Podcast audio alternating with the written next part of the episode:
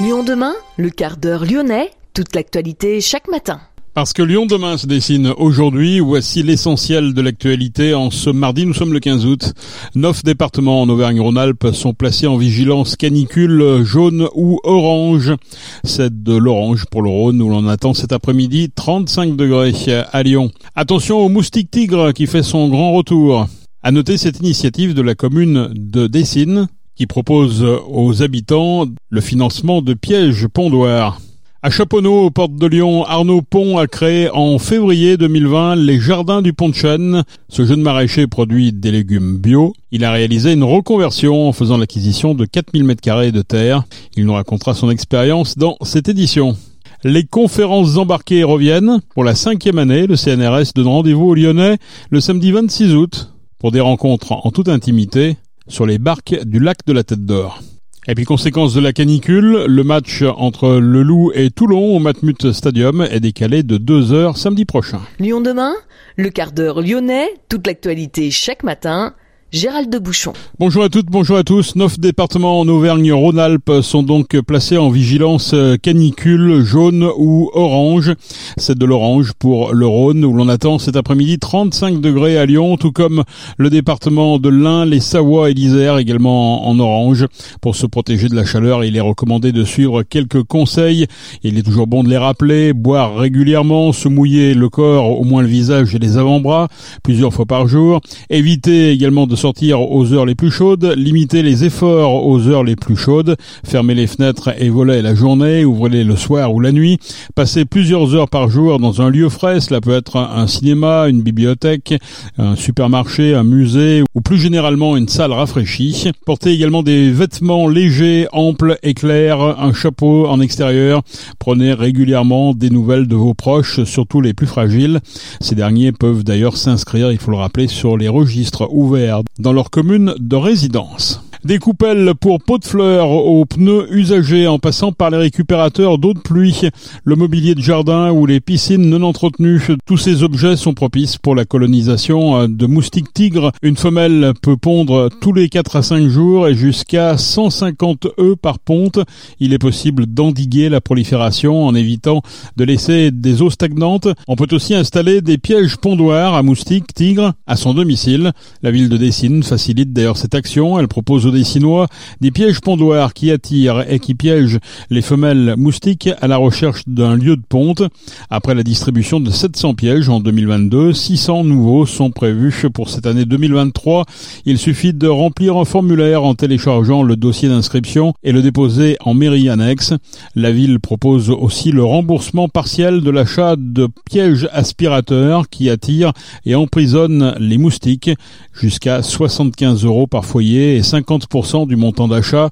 Le piège doit être équipé d'un système de ventilateur qui aspire les moustiques sans insecticides, sans pesticides et sans émission de CO2, précise-t-on. Renseignement en tout cas par mail à moustique au pluriel mairie-dessine.fr. Lyon demain, idée en partage. À Chaponneau, porte de Lyon, Arnaud Pont a créé en février 2020 les jardins du Pont de Chêne. Ce jeune maraîcher produit des légumes bio. Le quadragénaire a réalisé en fait une reconversion en faisant l'acquisition de 4000 m2 de terre. Il cultive des légumes issus de semences anciennes de façon non mécanisée. Sa devise, travailler à la terre le moins possible. Arnaud a accepté de nous parler de son travail. Le jardin du Pont de Chêne, c'est un jardin maraîcher. Euh, le Pont de Chêne, c'est parce que je suis euh, sur la route du Pont de Chêne, donc euh, c'était vraiment pour donner un nom euh, très localisé. Et c'est euh, un projet de maraîchage sur sol vivant, donc euh, sans travail du sol. Et c'est du maraîchage biologique, non mécanisé, avec euh, de la vente à la ferme deux fois par semaine. Quelle était votre démarche pour en arriver là? Je crois que vous êtes parti en fait de, de l'humanitaire. Oui. Vous étiez handicap international. Ouais, tout à fait. J'ai travaillé 10 ans pour Action contre la faim et Handicap International. Et j'ai voulu ben, euh, arrêter de travailler à l'étranger, remettre, euh, ben, me réenraciner. Et puis euh, avoir un projet écologique pour répondre un petit peu à l'urgence climatique. Et j'ai aussi des, des, racines un peu agricoles. Donc euh, je me suis lancé dans un projet de maraîchage. Qu'est-ce qui fait qu'on peut agir quand on est, comme vous, euh, proche de la terre? J'agis parce que je produis des légumes tout en améliorant en fait, je, je, je, ne cultive pas la terre, je cultive la terre, mais je ne la dégrade pas. Je l'agrade à travers mon travail, à travers mon approche écologique, de non-travail du sol, euh, de non-utilisation d'engrais, euh, d'utilisation de semences anciennes. En fait, plus je travaille le sol, plus je l'améliore, plus je stocke du carbone. Donc en fait, j'ai une action positive sur le sol et sur le climat, tout en produisant des légumes de bonne qualité. L'autre gros problème aussi, c'est l'eau. Oui, tout à fait, l'eau. Euh, alors du coup, moi j'ai des pratiques qui limitent le besoin en eau. J'ai des paillages sur mes sols, donc j'ai jamais mon sol qui est à nu, donc je limite l'évaporation. Je suis en goutte à goutte, donc c'est des, en fait, j'ai des, des, arrosages qui sont vraiment très sur des, des, des zones très précises, là où le, besoin, le légume en a besoin. Et du coup, je limite vraiment le, besoin en eau au minimum. Et vous avez un problème d'électricité qu'il vous faut résoudre avec des batteries ou des panneaux euh, solaires. Pourquoi il faut de l'électricité? Quel usage Alors moi, je vais avoir euh, trois usages, on va dire. Premier, ça va être pour la lumière, parce qu'en ce moment, je fais mes ventes jusqu'à 19h, deux fois par semaine. Donc j'ai des lampes sur batterie, c'est pas idéal, donc ça sera la lumière. Le deuxième, c'est que je vais investir dans une boîte électrique pour transporter ma matière organique. Du coup, je vais en avoir besoin pour recharger les batteries. Et la troisième utilité, ça va être pour euh, gérer l'ouverture automatique de mes serres. J'ai trois serres et on a des périodes où elles sont fermées entièrement, pas de souci, d'autres où elles sont ouvertes entièrement, pas de souci, mais il y a des périodes au printemps ou à l'automne où on va les fermer la nuit pour éviter le gel et les ouvrir la journée pour qu'elles puissent s'aérer. Ça, ça veut dire venir chaque matin, chaque soir, week-end inclus, vacances inclus. Du coup, avec l'électricité, je vais pouvoir automatiser ça et avoir moins de présence sur place et donc plus de temps pour moi. Quelles sont vos, productions euh, au pont de chêne? Tous les légumes. Si vous me, si vous me citez n'importe quel légume, à part les asperges, que je ne fais pas. Euh, je fais tous les légumes de saison en variété ancienne. Ça veut dire quoi variété ancienne Expliquez-nous. Variété ancienne, ça veut dire que j'utilise des semences qui sont euh, des semences paysannes. Alors il y a plusieurs noms, semences paysannes, semences anciennes, semences population. Mais grosso modo, c'est des semences qui sont reproductibles. Toutes les semences euh, qu'on appelle F1, c'est des semences qui ne sont pas reproductibles. Si on les reproduit, on va pas avoir une plante qui va donner un légume euh, correct.